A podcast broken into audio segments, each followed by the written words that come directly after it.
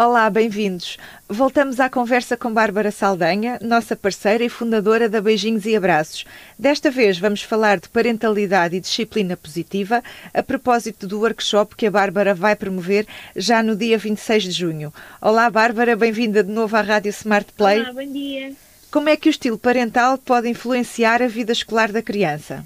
Ora, hum, a forma como os pais, é? neste caso o estilo parental, estão na educação, pode influenciar a vida escolar. Isto porque um estilo, por exemplo, muito autoritário, uh, a criança será uma criança sem autoconfiança, não é? com uma autoconfiança um bocadinho uh, reduzida, um, que duvidará muito dela própria, que, que não confiará nas suas capacidades e, e que não se estimulará a ser sempre mais e melhor por exemplo, já num estilo permissivo, são crianças que tendem a ser um bocadinho mais desatentas, uh, que tendem a, a, a, ter um raciocínio um bocadinho inferior, uh, uma vez que estão habituadas a que todas as suas vontades sejam satisfeitas, e isso no contexto escolar não é, não é vantajoso.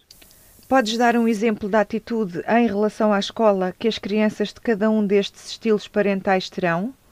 Por exemplo, uma criança que está muito habituada a castigos ou a ser castigada é uma criança que não tem autoconfiança, né? como eu já falei.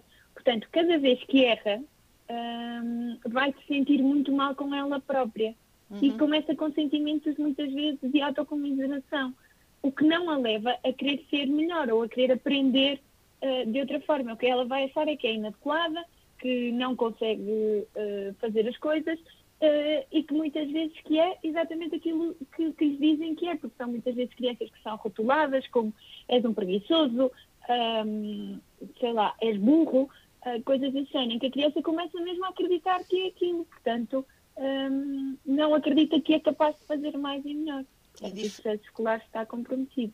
Uhum.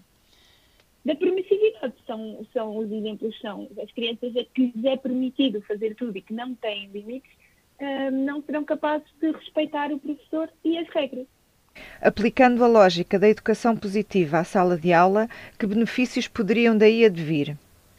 A educação positiva, a disciplina positiva, a parentalidade positiva, não são exclusivas dos pais. Isto uhum. é, toda esta forma de estar e de ver a criança de uma forma empática, de, de ter a filosofia do respeito mútuo, de lutar pela, pela cooperação e não pela obediência, também são benéficas para professores e para a sala de aula. Por exemplo, um professor que chama os alunos a encontrarem todos em conjunto uma solução para uma situação específica, estará a dar responsabilidade aos alunos, a dar-lhes confiança e a trabalhar em equipa. Um exemplo muito concreto do livro da disciplina positiva da Jane Nelson. Uh, existia uma criança que chegava sempre atrasada. Eu já não sei muito bem ao certo como é que é o exemplo, mas a filosofia está aqui naquilo que eu vou dizer. A criança chegava sempre atrasada. E então foi proposto à turma, o professor disse, o que é que nós vamos fazer para que o menino X, uh, quando toca depois do intervalo, chegue a tempo à escola. Metade da turma disse que ele tinha que ser castigado, um, que, que devia ficar no, no próximo intervalo na sala. E o professor levou a turma a dizer, o que é que nós todos podemos fazer para o ajudar a não chegar atrasado? E foi extraordinário aquilo que as crianças trouxeram. Ora bem, cada vez que toca, um de nós pode ficar responsável por o ir avisar e trazê-lo connosco.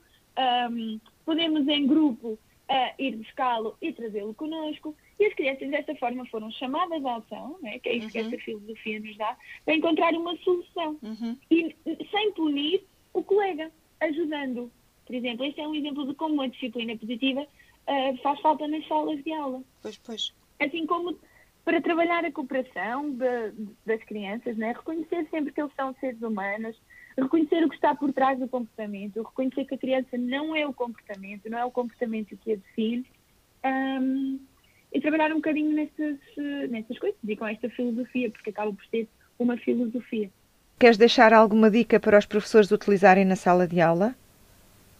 Sim, uh, aqui um bocadinho como este exemplo de, dos meninos do, do recreio, um, é nesta questão que aconteceu na sala de aula. eu convido os professores a fazerem reuniões uh, com, com os alunos. Um, por exemplo, eles podem ter na sala de aula um quadro uhum. e os alunos vão dizendo os temas que gostariam de discutir todos juntos, relacionados com a escola, com o processo de aprendizagem, com problemas do recreio. E uma vez por semana, uma vez de 15 em 15 dias, uma vez por mês, eles saberem que vão ter um momento de reunião onde vão conseguir discutir um, as questões letivas, não é? As questões que envolvem a escola e que envolvem o aluno na escola, em que os alunos vão ter uma voz, não é? Eles vão uhum. poder discutir os temas que uh, escolheram e, e, encontrar soluções. Uh, eu acho que isto é uma, uma ótima forma de chamar os alunos à ação, de chamar à responsabilidade o próprio processo educativo e de ouvirmos as crianças e ouvirmos aquilo que elas têm para dizer, quais são para elas os problemas e quais são as soluções. Porque cada vez que nós perguntamos a uma criança ou a um grupo de crianças que nos encontrem soluções para alguma coisa, um, é extraordinário aquilo que elas nos dizem, porque as crianças são altamente criativas, altamente criativas. E muitas vezes as soluções são simples e são, para nós, estão, para nós adultos, está longe de ser aquela solução mas às vezes eles vêm com coisas que nós nem nunca pensámos. Pois. E é muito bom podê-las ouvir. Este é um método também da disciplina positiva da Jane Nelson um, e acho que resulta muito bem fazerem reuniões um, com as crianças. Reuniões para discutir temas, reuniões semanais, reuniões de turma, um, em que as crianças possam trazer os próprios temas e eles serem discutidos entre eles, no grupo e com os professores. Vais promover agora, como já referi, um workshop de parentalidade e disciplina positiva. O que é que pode esperar quem se inscreve neste workshop? Bem, quem se inscreve neste workshop um, tem que ser pessoas que queiram mudar um bocadinho ou aprender outra forma de estar na educação. É? Que queiram parar de gritar, de castigar, que, que vejam na, na relação educativa um, uh, algo positivo, né? que queiram que essa relação seja cada vez melhor um, e, e, que vão aprender na prática uh, como é que isto se, se aplica, não é? como, como é que se aplica o respeito mútuo, a empatia, a importância das emoções uh, e, e, vamos, vamos abordar aquelas pequenas mudanças de chip, como eu costumo dizer, uhum. que basta mudar ali um chip ou dois no nosso cérebro para nós começarmos a olhar para as coisas de outra forma.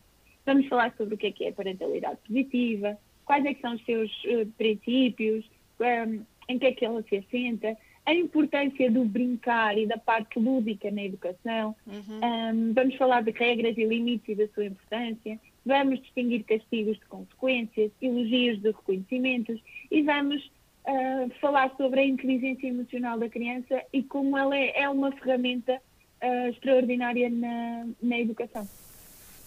Estes são os conhecimentos que as pessoas vão levar deste workshop, mas também há presentes.